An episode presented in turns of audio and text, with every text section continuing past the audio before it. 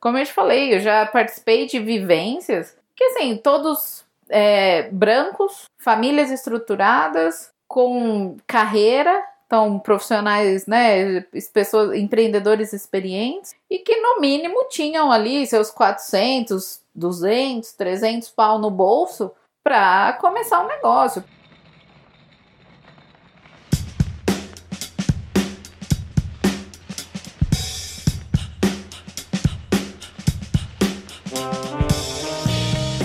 Aí galera, seja bem-vinda ao sétimo episódio do Inovação Lado B, seu podcast que veio para colocar o preto no branco no mundo colorido da inovação.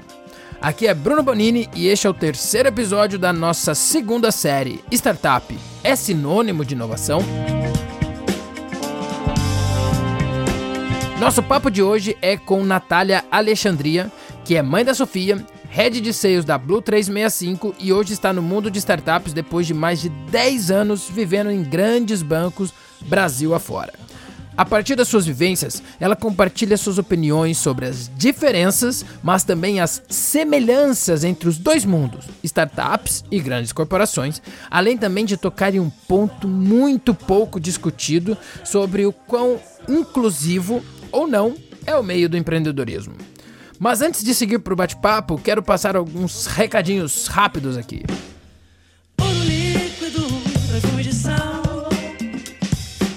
Gente, esse podcast hoje já está disponível nas diversas plataformas, então se você gosta deste conteúdo, compartilha.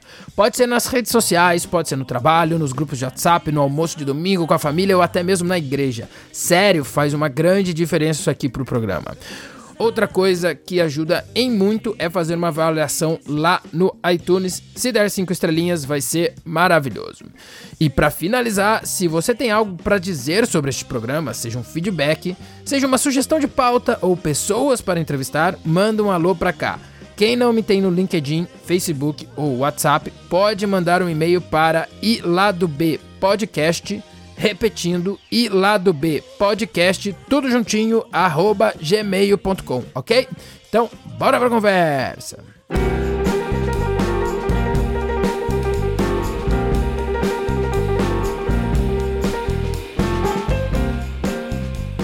Chega mais, Natália. Poxa, primeiramente, um prazer tê-la tê aqui com, comigo pra gente bater esse papo aqui hoje. É, vamos lá. Quem que é a Natália Alexandria? Oi, Bruno. Eu que agradeço o convite. Estou muito feliz. Meu primeiro podcast, então espero estrear aí com sucesso. É, bom, Natália Alexandria é uma mulher hoje de 35 anos. Pode chamar de Nath, fica tranquilo. E sou filha única, de mãe solteira. Então, comecei a trabalhar com 14 anos para ajudar em casa. Tenho muito orgulho da minha história. Sou formada em administração de empresas, tenho MBA em finanças, mais de 10 anos aí de experiência no segmento financeiro, no setor financeiro, trabalhando em bancos importantes do país. Tenho experiência internacional também num grupo financeiro em Toronto, onde eu fiquei dois anos. E estou há quase 4, 5 anos nesse mundo de inovação, fintechs. E um dos meus principais papéis, sou mãe da Sofia, que completa agora dia 21 de outubro cinco aninhos. Então, esse é um pouquinho de quem é a Natália Alexandria. Que demais, que, que, que gostoso, né? Ser, ser, ser, mãe e tal, e ter um, ter um filho e uma filha. É maravilhoso, realmente. Ah, é muito bom. E eu, particularmente, assim, mãe de menina, meu mundo rosa, eu sou apaixonada. Muito bom. E me conta uma coisa, Nath. É, você passou aí basicamente uma, um, boa parte aí da sua carreira profissional. Você esteve em, em grandes bancos, né? É, Itaú, Citi, enfim. A gente pode fazer uma lista gigante e nos últimos cinco, basicamente, que você falou, você tem trabalhado mais próximos de startups, fintechs, enfim. O que eu queria entender de você é na sua visão, assim, qual é a, a, a, quais são, né, as diferenças na forma como essas grandes empresas e as startups encaram gestão ou inovação de um modo geral? Qual é a tua visão em relação a isso? Bom, primeiro tem uma diferença grande, assim, no meu ponto de vista, que para você fazer qualquer coisa, vamos pensar, né? Mudar a direção num Titanic é muito mais difícil do que você mudar a direção num jet ski. Então, quando a gente fala de uma empresa já estabelecida, vamos pensar aqui um Itaú, né, que até dentre os grandes bancos é referência em inovação. Você tem todos os processos já muito bem definidos, você tem a hierarquia, é, você demora mais. Não adianta falar que, por mais que você pregue a inovação, você tem não sei quantos mil funcionários para você primeiro implantar a cultura. Porque inovação não é você pegar de repente, ah, vou aplicar a metodologia Scrum. É, é só uma metodologia, né? O que você precisa, na verdade, é mudar o mindset. Então, quando você pega uma startup, principalmente early stage, que até desculpa se eu falar uns, muita coisa assim de startupês, me fala que a gente, assim, startup early stage é startup que está começando, está nascendo, né? Então, quando a gente pega uma startup que está começando, que tem seus cinco funcionários, por exemplo, é muito mais fácil de você implantar o um mindset. A hierarquia geralmente é horizontal, nem tem muito essa questão. Então, para você aprovar projetos, é, desenhar processos é muito mais rápido. E você, assim, qual foi o motivo pelo qual você decidiu, depois de, sei lá, 10 anos trabalhando em, em grandes empresas, encarar a vida de startup? Depois da, da minha passagem por Toronto, né, onde eu fiquei dois anos, eu voltei para o Brasil e trabalhei um ano no Tribanco, que é do Grupo Martins. E em 2016, a gente teve um dos picos aí, dos auges da, da crise econômica, é, a gente percebeu que não era a tal marolinha, né? E, e o banco passou por um reajuste, se readequou ali na questão de equipe, e eu me vi tendo que achar uma alternativa.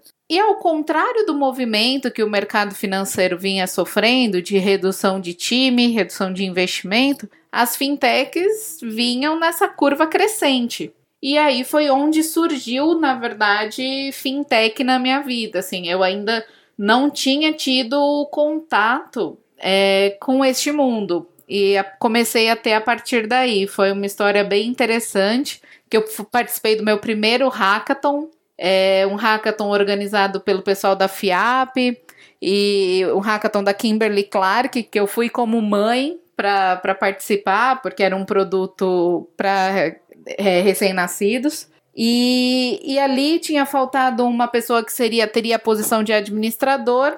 Me coloquei à disposição, visto todo o meu histórico, que eu sou formada em administração. Ao invés de só contribuir como mãe, também contribuí na posição de negócios no hackathon. Então, comecei a entender um pouco desse movimento de inovação, de startup, de fintech, que assim, estava muito distante do. Eu não tinha ouvido até então. E dali eu fiz uma ponte e quando eu fui, comecei a trabalhar na, na primeira fintech, lá atrás em 2016. Então foi assim que esse mundo surgiu aí para mim. E na sua visão ali atrás, naquele momento, quando você se deparou de repente dentro deste ambiente, né, deste cenário, você, quais eram suas concepções, assim, você se lembra? O que, que você entendia, imaginava do que seria, então, trabalhar numa startup ou uma fintech? Então, eu ainda não tinha é, uma concepção formada. Era algo muito novo para mim, né? Então, eu comecei. A fintech que eu comecei a trabalhar ficava lotada ali na Waira, que é a aceleradora do grupo Telefônica, e achei o máximo é, não só pela disposição física de ter essas coisas de lazer e tal, mas principalmente pelo network que é promovido, muito conteúdo que geralmente as aceleradoras promovem. É, então, assim, esse mundo começou a ser apresentado para mim. No começo eu achei, achei algo fantástico. Falei, nossa, é muito fora da curva do que eu vivi esses últimos mais de 10 anos, né? Então, é, eu mergulhei de cabeça e sou apaixonada, assim, por esse universo de, de inovação. E em algum momento um, você chegou a entender que, assim, você se deparou com um cenário completamente diferente, onde você mesmo falou com uma possibilidade de conhecer novas pessoas, se conectar com novos conteúdos. Até onde eu entendi que você colocou aqui, você falou muito sobre essa coisa de poder aplicar algo, o, método, os processos de uma forma completamente diferente, né? É, você chegou em algum momento, poxa, navegando nesse lugar, super legal, você chegou já em algum momento ter meio que um seu ponto de incertezas sobre aquelas coisas que você estava realmente fazendo, falar assim, poxa, parece tudo muito legal, tudo muito bonito, mas em algum momento você se, se questionou se aquilo fazia sentido ou não? Acho que, assim, eu sou uma pessoa que eu sempre me questiono, né? Eu, não, eu sou uma pessoa muito agitada. É, minha posição, basicamente minha vida toda, foi na área comercial, sales, é, então, eu sou muito questionadora, não gosto do, da rotina de todo dia aquela mesma coisa, e o mundo comercial permite isso. Então, assim, eu acho que isso é um ponto muito favorável em quando a gente fala de startup também, que é você se questionar a todo momento. Tô indo para o lado certo, é, qual o próximo lado que eu vou? Então, é ser, trazer essa agilidade e trazer o questionamento, eu acho que ele é fundamental, porque sem o questionamento você não inova. Não adianta você sempre focar no problema. Então, hoje eu tô na Blue, né, na Blue 365, que é uma fintech de negociação de dívida com a parte de data science muito forte. Legal, qual o problema? Poxa, o Brasil tem 60 milhões, mais de 60 milhões de pessoas negativadas. Se eu não me questionar cada vez mais como eu posso resolver esse problema, eu não vou trazer inovação. Então, acho que o questionamento, ele é fundamental, não só pensando na minha própria carreira, de, putz, é onde eu quero estar, tá, mas assim, como eu posso contribuir, né? Qual o valor que eu posso gerar? É, inovação, não adianta a gente só falar de inovação tecnológica, a gente só falar de inovação de processos, se a gente não falar de inovação das relações humanas. É, senão daqui a pouco a gente tem uma lava-jato no mundo das startups, assim, né? Se a gente continuar mais do mesmo. Então a inovação ela tem que vir desde o primeiro momento de você de fato querer criar algo que gere valor para a sociedade, é, de você querer inovar nas relações humanas, seja com os seus funcionários, com seus clientes, com o mercado, é, então, eu não acredito que inovação seja só tecnologia. A inovação ela é para pessoas. Então, você precisa tratar da inovação para as pessoas com tecnologia e não a tecnologia ser a principal vertente. Legal.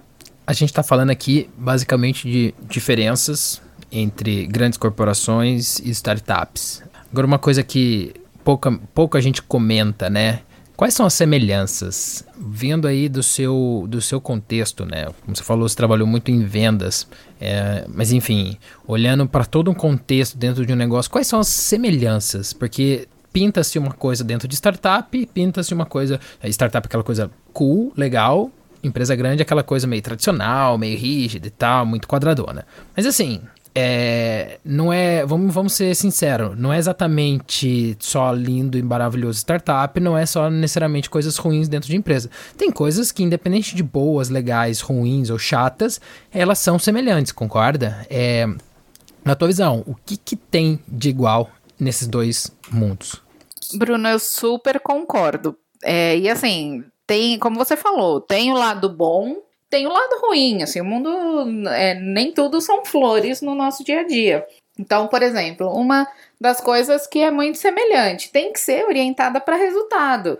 É, lembrando que assim, startup não é uma ONG. Então, mesmo quando a gente pega startups é, voltadas que têm a proposição de valor para impacto social, é, elas têm que gerar resultado. Não é porque eu vou ter um impacto que eu sou uma ONG, né? Então, é, tem, como você falou, é cool, tem legal, muitas têm mesa de pimbolim, mesa de sinuca, tem cerveja. Mas assim, ninguém vê que no dia a dia, muitas vezes a gente trabalha 12 horas por dia, 13 horas por dia né? Lógico, eu tenho hoje talvez a liberdade, se amanhã tiver uma reunião na escola da minha filha, de virar para o meu gestor e falar: olha, amanhã eu vou chegar um pouco mais tarde, que eu vou numa reunião na escola, e não ter cara feia do outro lado. É, mas quantos dias eu fiz 12, 13 horas de trabalho? Então, é, Eu acho que também depende muito de quem é o seu gestor, de quem é o empreendedor, de quem é o fundador.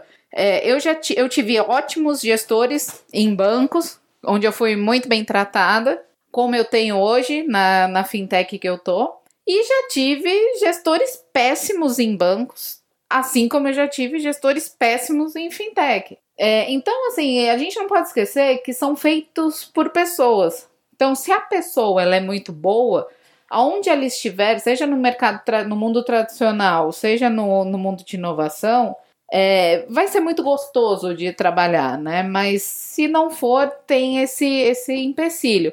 Então, fazendo o comparativo, é, o que, que a gente tem de igual? Meta, visão voltada para resultado, é, pensar no cliente. Muito disso vem do mundo tradicional, né? A gente tem que. Não dá para simplesmente fingir que não existia. Todas as revoluções que acontecem, é, a gente tem que aproveitar e melhorar. E não simplesmente fingir que nada existiu. Sim. E quando você ali atrás, de repente, sai de uma carreira de anos a, fim, a, a fio dentro de grandes estruturas, né? Grandes empresas, né? Super. Um, que se costuma dizer empresas com estabilidade e decide encarar aí uma coisa mais próxima de se aventurar dentro de, de startups e, e empresas bem menos estruturadas, obviamente, comparadas às grandes. Como é que foi esse movimento, olhando da perspectiva das pessoas que estavam próximas a você, seus familiares? A sua filha talvez era muito nova nesse momento, mas seus amigos, as pessoas, colegas de trabalho que trabalhavam nessas grandes corporações, como é que foi isso? Foi um, um susto, alguma coisa nesse sentido? Olha, é curioso, eu vou te falar que tem alguns que são mais antigos, assim, de até de profissão do que eu, que até hoje não entendem muito bem. Quando a gente vai almoçar, eles falam, nossa, Nath, traz o dicionário junto, porque acaba falando uns termos que, que a pessoa precisa entender, porque ainda não vive esse universo. Mas, assim, em casa, meu marido super apoia, minha mãe super apoia, minha filha Sofia é muito nova ainda para entender essas diferenças, mas se espelha muito porque vê a mãe trabalhando, tendo responsabilidades. Eu explico para ela a importância do trabalho, da responsabilidade, de valorizar que o que a gente vem é fruto do trabalho, não cai do céu. É, mas eu tenho sim amigos do mercado financeiro tradicional que falam: nossa, mas e os riscos, né? De caixa, de estrutura, investimento, de mercado. Mas assim, Bruno, eu sou uma pessoa que eu acredito que assim, não tem. A não ser que você seja funcionário público no nosso país, não tem o que te traga estabilidade. É, ainda mais no mundo comercial, que quando a gente pensa em banco, você é um número né? Você não é a Natália. Você é a gerente número 123 da agência XPTO.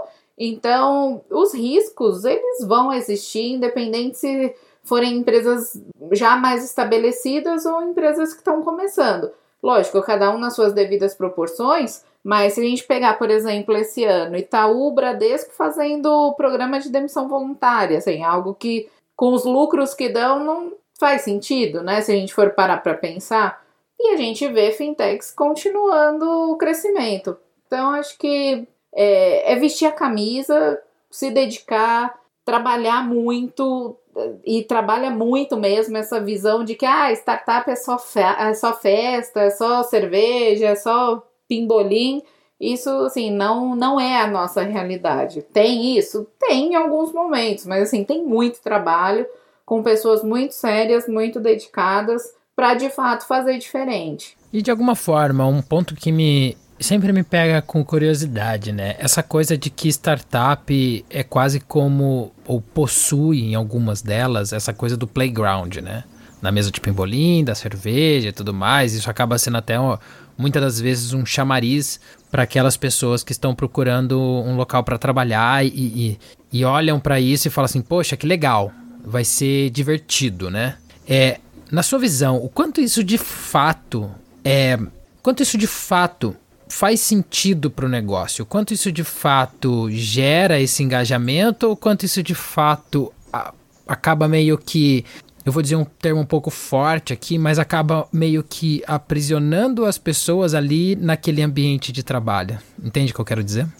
Entendo. Assim, eu acho que não é essa, esse playground que prende as pessoas é, numa startup. É, lógico, é legal. Às vezes você vai almoçar, aproveita seu tempo de almoço, joga uma sinuca ou organiza um campeonatinho, igual quando a gente teve a última Copa do Mundo, a gente fez a nossa Copa do Mundo do pimbolim ali na nossa mesa. Então gera um maior engajamento com o time, uma maior aproximação com o time, não necessariamente só para falar de trabalho, trabalho, trabalho. É, mas eu não vejo que é isso que primeiro atrai funcionários e que mantém um time dedicado e engajado. Eu acho que é muito mais a autonomia, o senso de participação, né, de intraempreendedorismo, de você poder levar sugestões sem ter muito essa questão de hierarquia, é, de fato você fazer algo que gera valor. Então, acho que é muito mais isso do que é, essa área de lazer, assim, porque como eu te falei, não, a gente não fica o dia inteiro jogando sinuca, entendeu? A gente trabalha muito. É, então, às vezes, hoje a gente fica no cubo e tem muita visita, né, aqui no Cubo, em São Paulo, que é referência em inovação para o país todo. E assim, é, eu me sinto até às vezes num zoológico, porque as pessoas param de cima da escada e começam a tirar foto da gente trabalhando. É, poxa, nada mais é que um espaço aberto onde senta uma startup do lado da outra em mesas normais, não é nenhuma mesa muito fora da curva, mas assim, a gente está trabalhando, não, legal, o prédio tem um escorregador, tem uma rede, tem um rooftop que tem happy hour toda, toda quinta-feira, é, tem shopping liberado no final do dia, tem mesa de sinuca, de pimbolim, mas assim, a maior parte do tempo as pessoas estão trabalhando. É, e isso não deveria gerar surpresa ou espanto. É só uma nova forma, é um lugar aberto. Ao invés de ter um monte de gente em salas, como se você pegasse um prédio de escritórios, você tem um espaço aberto. É, então, é, isso, essa visão precisa mudar um pouquinho, né? De startup não é farra, não é lazer, a gente trabalha bastante. Legal. E aí você colocou um ponto interessante. Você falando assim, que mais do que o playground, né? Eu tô sendo um pouco. É simplista aqui nisso, mas é só para ficar mais fácil de entender no, nesse ponto que eu tô tocando, né? De ter essas coisas é, dentro do ambiente aí que sejam para diversão, né?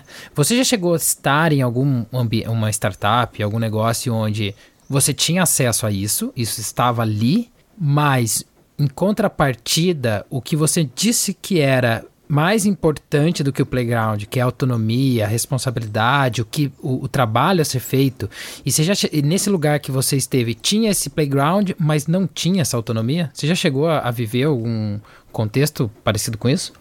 Já, já vivi sim, assim, de você ser uma startup, é, assim, estar, né, numa startup, mas de ter uma gestão muito ruim, muito arcaica. É uma gestão que o cara perguntava, se incomodava, na verdade, se o funcionário demorava um pouquinho mais no banheiro. Então, é, é muito ruim. Por isso que, assim, lá no começo, eu falei, na, uma startup, ela é feita de pessoas. Então, se você tem um empreendedor que ou né, uma empreendedora que é arcaica, que é chefe, não líder, Cara, não adianta. Não é porque você tem um puta produto inovador tecnológico que você vai ter de fato um time engajado, um time unido com você, que você vai ser um bom gestor. Não é isso que vai te fazer uma boa pessoa, um bom gestor para o seu time. Você vai continuar sendo aquele chefe que você era, sei lá, 20, 30 anos atrás. Então, nada mais. Continua sendo, o foco continua sendo pessoas. É, então, assim, eu já lembro que nessa específica, é, uma das perguntas na minha entrevista foi: ai, com quem você vai deixar sua filha? Assim, cara, não te interessa, né? Mas ok, a gente responde com educação. É, ainda também, dependendo de onde você tá, tem o mesmo machismo, tem a mesma proporção de homem e mulher, a mesma desvalorização que tem no mundo tradicional. Porque não é porque você é inovador tecnologicamente que vai fazer a diferença. Se você é uma pessoa diferente, né? Então é um pouco isso a, a, minha visão, assim. Ótimo. Você tocou num ponto que eu queria trazer, inclusive, que é essa coisa que você falou é, de ser um ambiente, muitas das vezes serem ambientes uh, machistas ou muito semelhantes às empresas tradicionais, maiores, ou enfim. Isso realmente, é, isso é real, assim, porque hoje você tá, é, não precisa nem citar nome, mas assim, hoje você tá no Cubo, hoje você tá ali próximo a inúmeras startups, né? Inúmeras empresas diferentes compartilhando o mesmo espaço. Você consegue ver isso nesses ambientes aí? Você vê isso realmente, tipo, é um ambiente realmente machista ou não? Assim, no Cubo eu vejo muita diversidade, é, então, isso eu acho um ponto muito favorável. Justamente por ter várias startups, é, eu vejo muita diversidade. Não só falando homem, mulher, mas independente do gênero, é, tem muita diversidade. Então, é muito positivo. Mas a gente não pode esquecer que o Brasil não é Vila Olímpia. Quando a gente fala de inovação, de fintech, de startup, ainda tem um vale gigantesco é, entre a Vila Olímpia, por exemplo, e sei lá, vamos pegar, vai para o Campo Limpo, vai para Itaquera, são bairros mais distantes do centro de São Paulo, ou mesmo você hoje está sediado em Floripa, sai de Floripa, né? Vai no interiorzão ali de Santa Catarina. O cara não sabe ainda o que é startup. Às vezes ele já até usa uma, mas ele ainda não sabe muito bem é, o que é. Então ainda tem muito muita coisa para a gente levar de informação,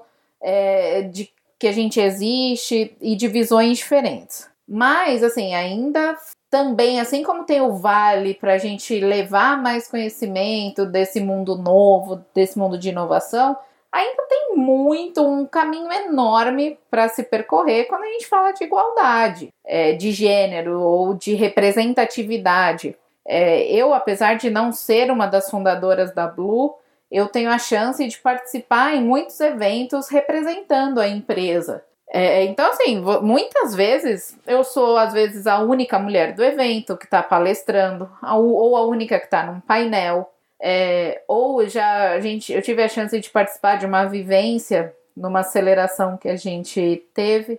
É, eu era a única mulher filha única de mãe solteira que estava ali. Então, assim, a gente não está falando só da mulher, né? Empreender no Brasil hoje, ter, fundar uma startup, não basta você ter uma ideia. É, sai muita matéria, por exemplo, na, em revista, em jornal. Ah, é, fundei minha startup vendendo brigadeiro. Tá, legal. Mas aí você começa a olhar, né? Poxa, estudou no INSPER, é, tem, não precisa ajudar em casa, tem uma estrutura familiar montada. Então, assim, poxa, será que foi vendendo brigadeiro mesmo? Assim, né? Poxa, quem vende brigadeiro, depende de vender brigadeiro para viver, é duro pagar uma mensalidade de um INSPER. Então, ainda tem muito espaço, não só quando a gente fala em gênero, mas assim, não é qualquer pessoa que hoje tem capital, tem recurso financeiro para você fundar um negócio, por mais que você tenha uma ideia brilhante por mais que você seja um profissional brilhante. E como eu te falei, em startup eu já ouvi em processo seletivo essas perguntas de ah, mas quem vai ficar com a sua filha? Ah, mas nossa, é, questões assim de voltado para o feminino e já dividi vários assim com colegas que vêm e falam, nossa, hoje eu vi isso, hoje eu vi aquilo.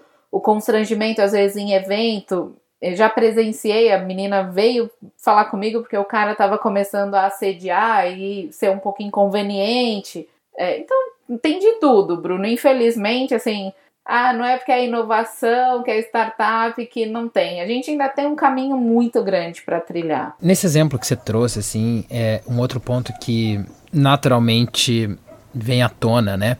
Que hoje empreender, empreender é tido como algo, o supra-sumo, né? Você ser, empre... você ser o empreendedor, geralmente no masculino, mas enfim, o empreendedor ou a empreendedora que conseguiu, é, mesmo com tudo contra, com todas as dificuldades, você conseguiu vencer, batalhar, blá blá blá. Tem todo essa, esse, esse papo. É quase que. As pessoas falam, né? Dessa coisa meio de quase um empreendedorismo de palco, que basta você persistir, basta você acreditar e seguir, você conseguir, né? Mas ao mesmo tempo você fala assim, cara, não é tão fácil empreender porque não é barato, né? Não é simples. E a gente olha para as pessoas que conseguiram dar certo, são pouquíssimas que vêm empreendedores, empreendedoras, são pouquíssimos que tiveram de fato uma origem difícil, correto? Isso, de alguma forma, na sua visão, torna essa ideia de startup, empreender, algo um pouco ou razoavelmente restritivo? Minha opinião, tá? Assim, é, eu acho muito restritivo. Muito. É, porque, como eu te falei, assim, se, às vezes uma pessoa é, depende ali do seu salário, né? É um funcionário, depende do seu salário. Às vezes ela tem uma ideia genial, às vezes é uma puta, puta profissional dedicado tal.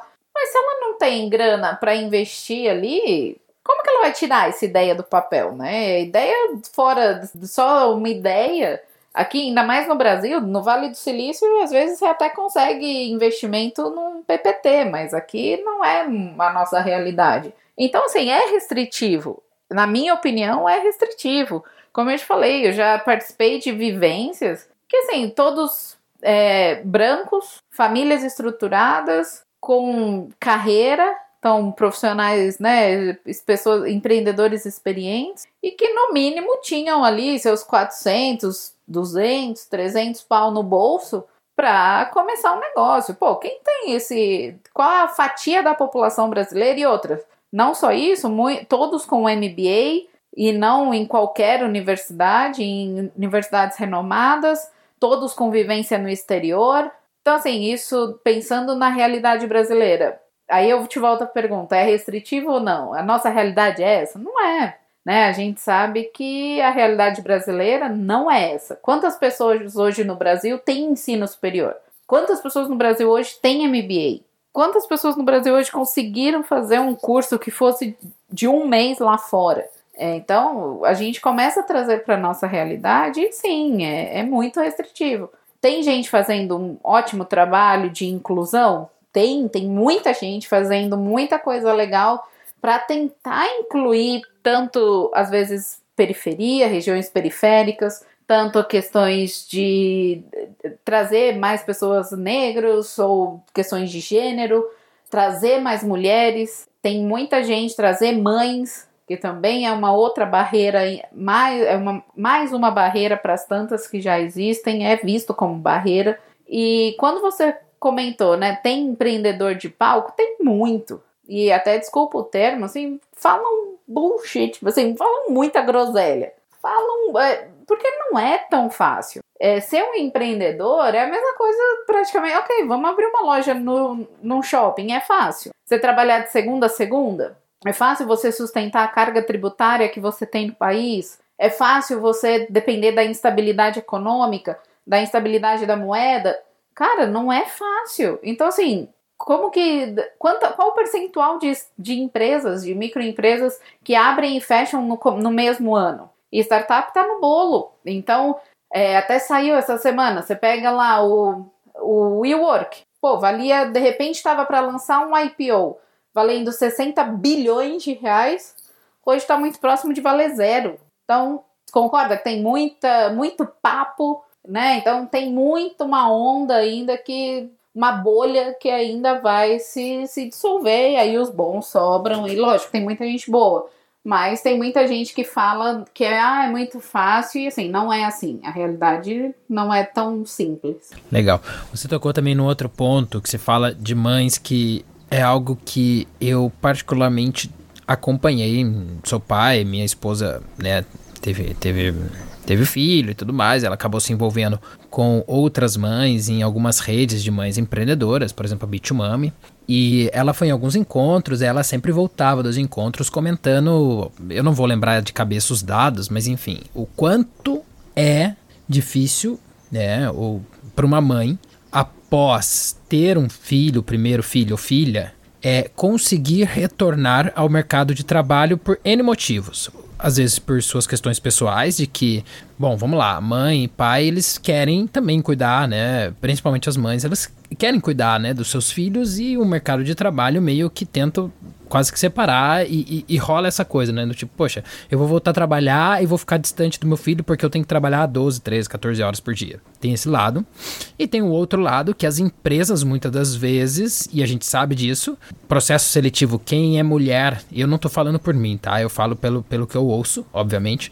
Ter, quem é mulher e tá numa faixa de idade que, em tese, tem potencial para ter filho, né? Eu já teve o primeiro, tem potencial para ter o segundo. Os, os, os entrevistadores, entrevistadoras, eles questionam isso, né? Se você tem pretensão de ter um novo filho, e aí as empresas já olham, né? Muitas das vezes desqualificam essas mulheres, porque sabe que pode gerar um custo, né? Essa pessoa vai ser contratada e potencialmente ela vai ter um outro filho ou primeiro filho, filha, e vai deixar de trabalhar. Isso tudo que eu tô te contando é uma loucura, ou não sei, eu acredito que não seja, mas na sua visão, isso realmente faz sentido? E de alguma forma você chegou a presenciar ou sofrer com isso no seu processo quando você se tornou mãe? Faz bastante sentido, viu, Bruno? E assim, falta ainda bastante sensibilidade, porque tem muita gente que, principalmente homens, né? Então, que vê como, ah, frescura, ah, não sei o quê. Mas assim, cara, não é frescura, faz muito sentido. Primeiro que assim, eu como mãe, eu te falo que quando a Sofia nasceu, os valores que os princípios que eu tinha, eles aumentaram assim muito. Então, a vontade, a gana de dar certo, de que ter um mundo melhor, é, de ser ética, de gerar algum valor para a sociedade, assim, isso ficou muito mais forte. Porque você tem, acho que você é pai, né? Então, assim, você quer deixar um legado para o seu filho também. Você quer deixar um mundo melhor, você quer contribuir, você quer que ele seja feliz é, e saudável. Então, você quer contribuir com isso. É, eu, particularmente, assim, eu não, não gosto de falar ah, isso é certo ou isso é errado, porque, assim, a gente nunca sabe onde o calo do outro aperta. Eu, por exemplo, eu precisei voltar a trabalhar, a Sofia não tinha nem três meses é, foi muito difícil, porque eu ainda trabalhava longe de casa, então além do trânsito e tal, eu praticamente não havia acordada. E é difícil, muito. Mas era a minha realidade. Eu tinha que ir trabalhar para prover o sustento também da, da família. Então, por isso que assim, primeiro, não, não julgo. Para quem tem condições de escolher ah, eu não vou voltar a trabalhar, ou vou estender minha licença maternidade, ou ah, preciso voltar urgente. Cara, é só a pessoa que sabe onde, onde o calo aperta. E, e não é fácil porque você tá tendo que fazer uma escolha muito difícil. Uh, em relação assim a viver essa questão de, de preconceito tal, em relação a segundo filho, eu não pretendo ter, não está nos meus planos, mas sim existe a pergunta. Ah, você pretende ter mais filhos? É, existe muita pergunta assim, ah, como, com quem que você deixa? Como que é a sua organização? Como se interessasse, assim, se você tá ali predisposto a trabalhar, é porque do outro lado tá resolvido, sabe? Não, não interessa. É, então, essa, só essa pergunta, ela já, já mostra ali um grau a mais de entre um com filho e um sem, como que vai ser, né, essa escolha. Então tem, tem muito isso. Só que, por outro lado, a gente percebe que contratar uma mãe é, tem um valor enorme e a dedicação que uma mulher tem, a visão diferente, o olhar diferente que traz para o negócio. Já tem inúmeras pesquisas hoje o quanto afeta no resultado efetivo, no lucro mesmo da empresa, quando você tem uma diretoria é, mais mista, é, é muito diferente. Então, eu super levanto a bandeira. No Canadá, por exemplo, passa a ser lei é, você ter um X percentual de diretoria mulher, então eles trazem essa representatividade até em forma de lei para forçar e fazer dar certo essa questão. E, e, aqui a gente ainda tem muito, muito a percorrer. E espero que esse novo mundo ajude um pouco para isso, mas é, ainda tem muita coisa para percorrer aí. Olhando esses dois ambientes, novamente, né? Trazendo sempre essa, essa, essa coisa meio que olhando o, como é os ambientes tradicionais, olhando como é esse ambiente de startup, mas ou inovação de alguma forma, né? Conectado mais inovação.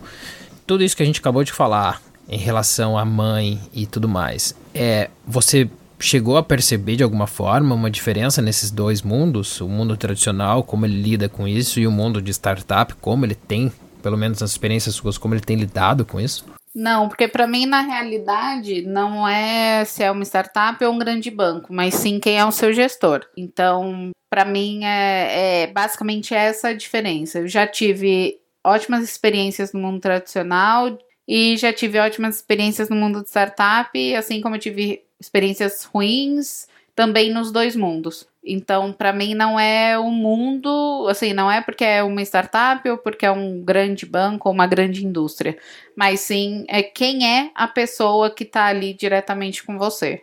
Excelente. E uma última pergunta aqui antes da gente se direcionar para o nosso fim. Você hoje está em startups, cinco anos, como você disse. É, você voltaria para o modelo tradicional de empresas? Olha, eu não posso falar que não. Vai depender muito dependeria muito assim de qual o projeto, qual oportunidade, como que a empresa está se posicionando. Então, por que não? Acho que vai muito em frente assim do que tem é, a oferecer, é, do, e do como eu posso contribuir. É, então, é, sim, voltaria, mas assim como continuaria em startup, continuaria, depende muito do, do que está rolando, assim, de projeto, de proposta de valor, de posicionamento.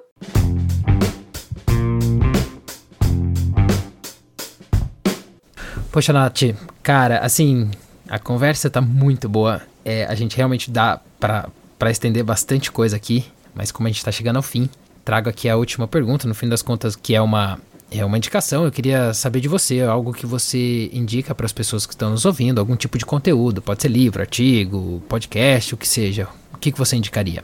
Assim, pensando no meu mundo, né, de sales, acho que um livro que não dá para deixar de ler é o Receita Previsível, do Aaron Ross. É um livro muito bom que fala de dessa parte, é, de novo mundo aí, uma nova gestão de, de sales. E um livro que, assim, eu li faz pouco tempo, é o, ele chama O Amor é a Melhor Estratégia então, é uma nova visão do sucesso e da realização profissional do Tim Sanders. Eu gosto bastante. É, se dá uma visão diferente de, putz, olhar né, esse mundo com mais empatia, olhar a pessoa que está por trás. Então, é, eu, gosto bastante de.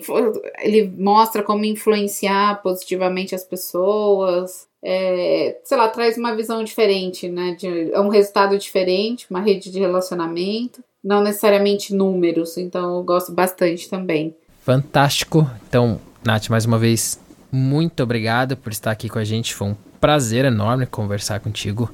Quem sabe a gente não se fala novamente numa outra oportunidade. Ah, combinado. Eu que agradeço. Mais uma vez, foi um prazer para mim gravar meu primeiro podcast com você é, trazendo esse lado da esse lado real, né, da inovação.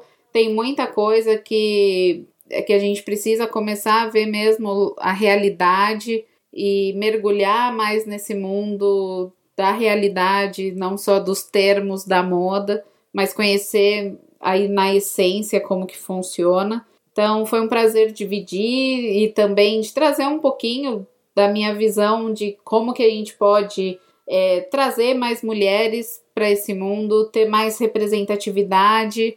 É, ainda é um tema que precisa ser muito falado, que precisa ser muito trabalhado como valor mesmo, pensando em valor para a sociedade. Porque em pleno 2019, a gente, né, pensando no mundo do futebol, a gente ainda precisa que a CBF obrigue por lei os clubes a terem time feminino.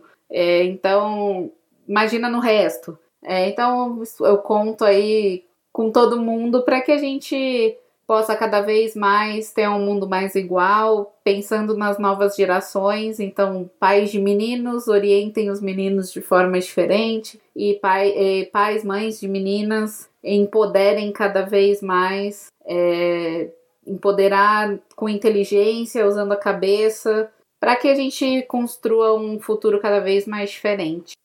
Maravilhoso. Mais uma vez, obrigado, Nath. Obrigada a você, Bru. Conta aí comigo sempre. Sucesso no podcast. Obrigado, um abraço.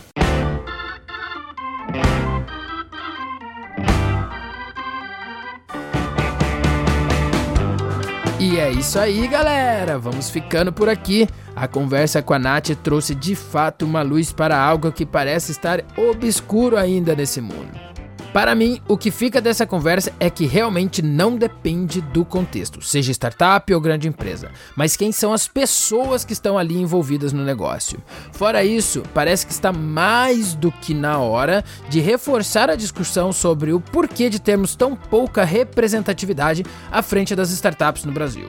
Daqui duas semanas vamos rodar o último episódio da série no qual converso com Otávio Picaski, que é um dos responsáveis pelos programas de aceleração da Darwin aqui de Florianópolis. Vamos entender, na visão de quem está em uma aceleradora, quem são os empreendedores e empreendedoras que querem tanto criar o seu novo negócio e que esteja ligado a esse mundo de inovação e startups.